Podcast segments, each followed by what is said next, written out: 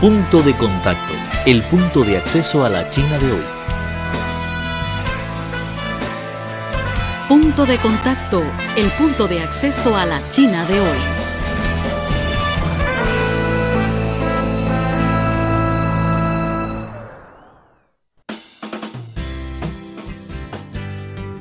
Hola amigos, ¿cómo están? Muy bienvenido una vez más a su programa Punto de Contacto, el punto de acceso a la China de hoy. Soy Vivind y gracias por su sintonía.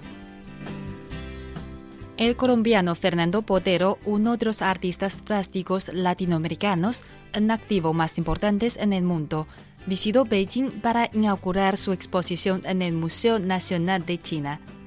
La exhibición Potero en China, abierta hasta el día 2 de enero, reúne un íntegro trabajo de artista que abarca un periodo desde 1970 a la actualidad, con 96 piezas de colección privada, 81 pinturas y 15 dibujos a gran formato.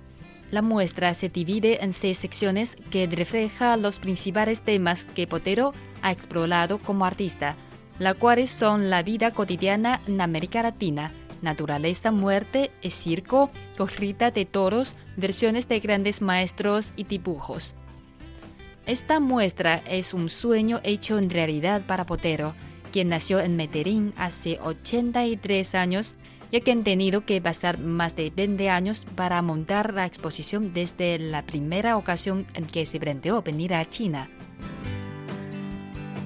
En una entrevista para Radio Internacional de China, Potero confió en que su trabajo será bien recibido por el público chino y será sensible a su trabajo. No se vayan amigos para conocer más detalles, vamos a escuchar la entrevista. Punto de contacto te lleva a conocer la China de hoy. Los fenómenos más interesantes de la sociedad, los temas más comentados, las tendencias en la vida moderna de los chinos. Punto de contacto, un acceso a la China de hoy.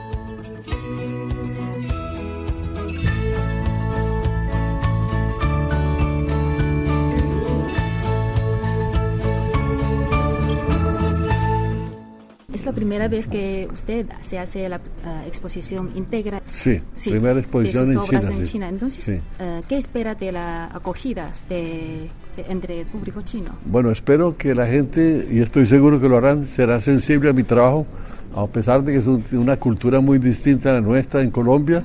Es decir, la pintura siempre es la pintura, es decir, está el color, la composición, la poesía del tema y, y todo el mundo es sensible a una armonía.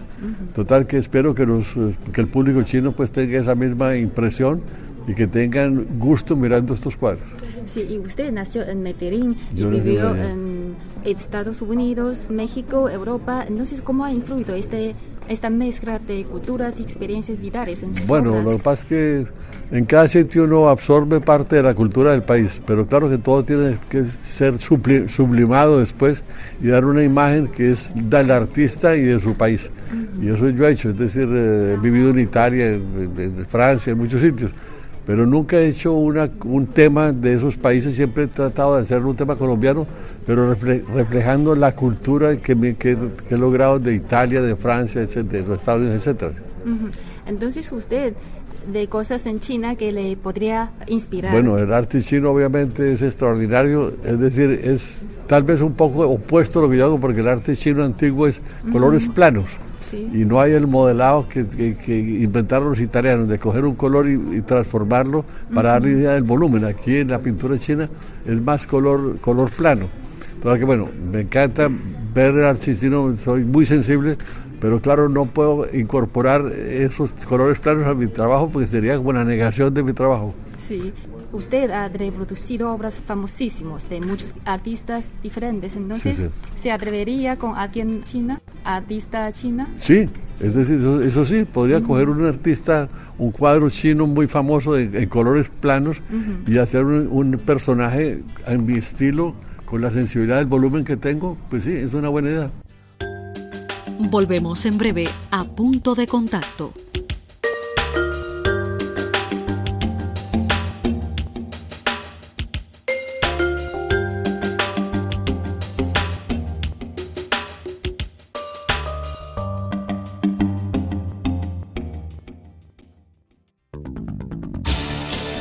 Están escuchando una producción de Radio Internacional de China.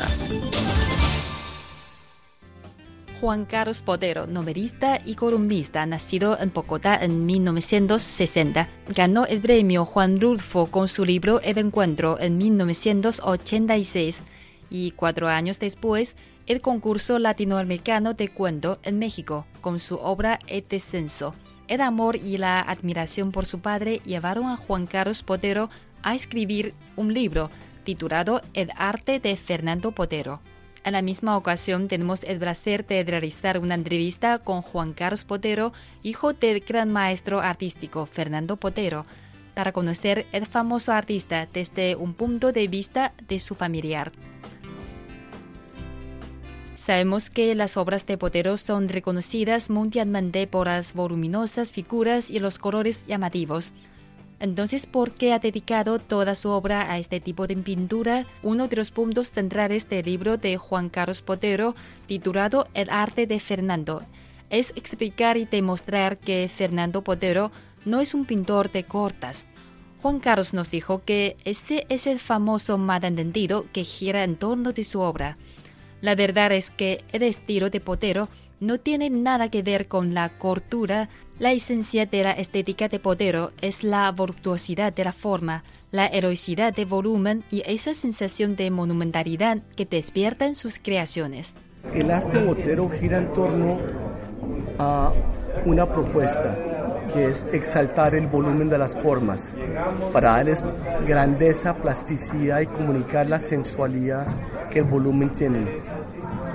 Es un gran colorista es un enamorado de América Latina, es un colombiano convencido de sus raíces y ha utilizado su tierra como materia prima para construir su obra de arte.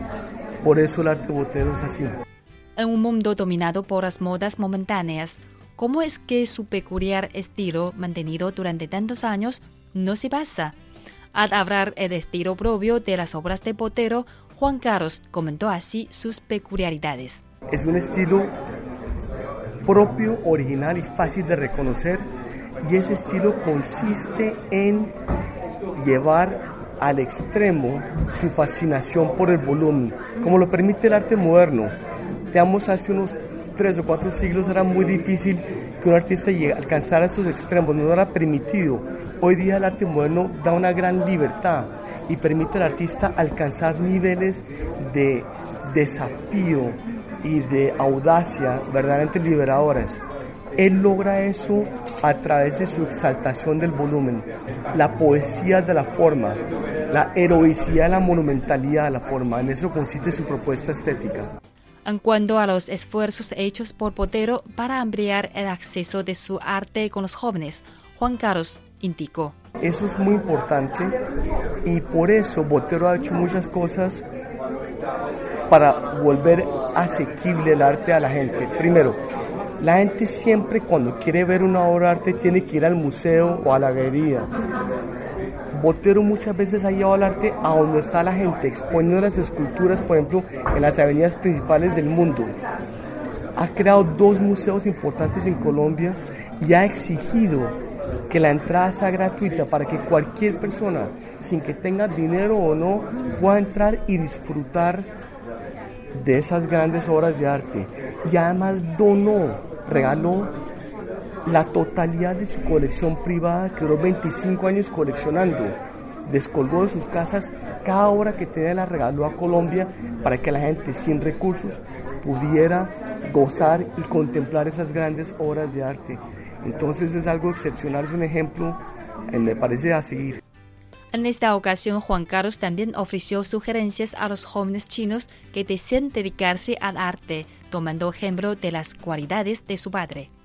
Lo único que sé a través del caso de mi padre es que he visto una insistencia y un trabajo, una dedicación extraordinarias. Yo estoy convencido que la única manera de lograr algo de valor, algo perdurable, es así, con una determinación, una dedicación completa y una pasión total. Ya si la obra tiene éxito o no, si ya escapa al control de toda persona, pero por lo menos que se haga con esa, con esa actitud y esa intención, ¿no? a comentar las virtudes más destacadas de su padre. Juan Carlos Potero describe a su padre como una locomotora de trabajo y nunca le toca vacaciones.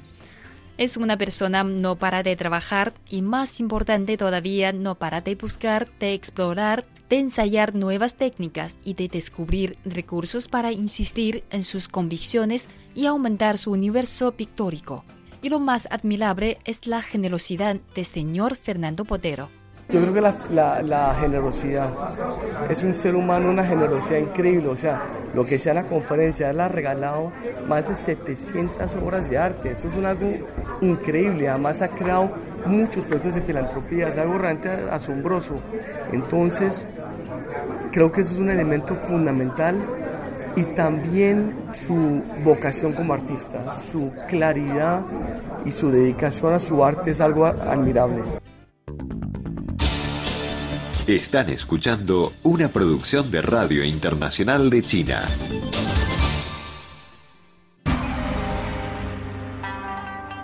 tomamos el ejemplo del español. Desde los estudios en Beijing les... No es celebramos, pero...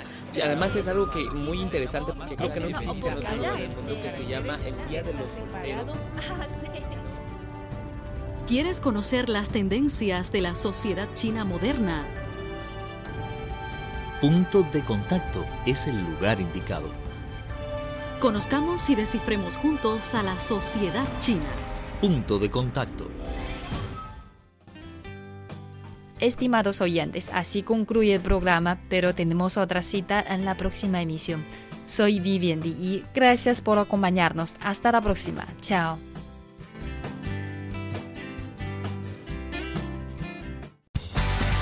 Te presentamos Punto de Contacto, el punto de acceso a la China de hoy. Los esperamos en la próxima emisión.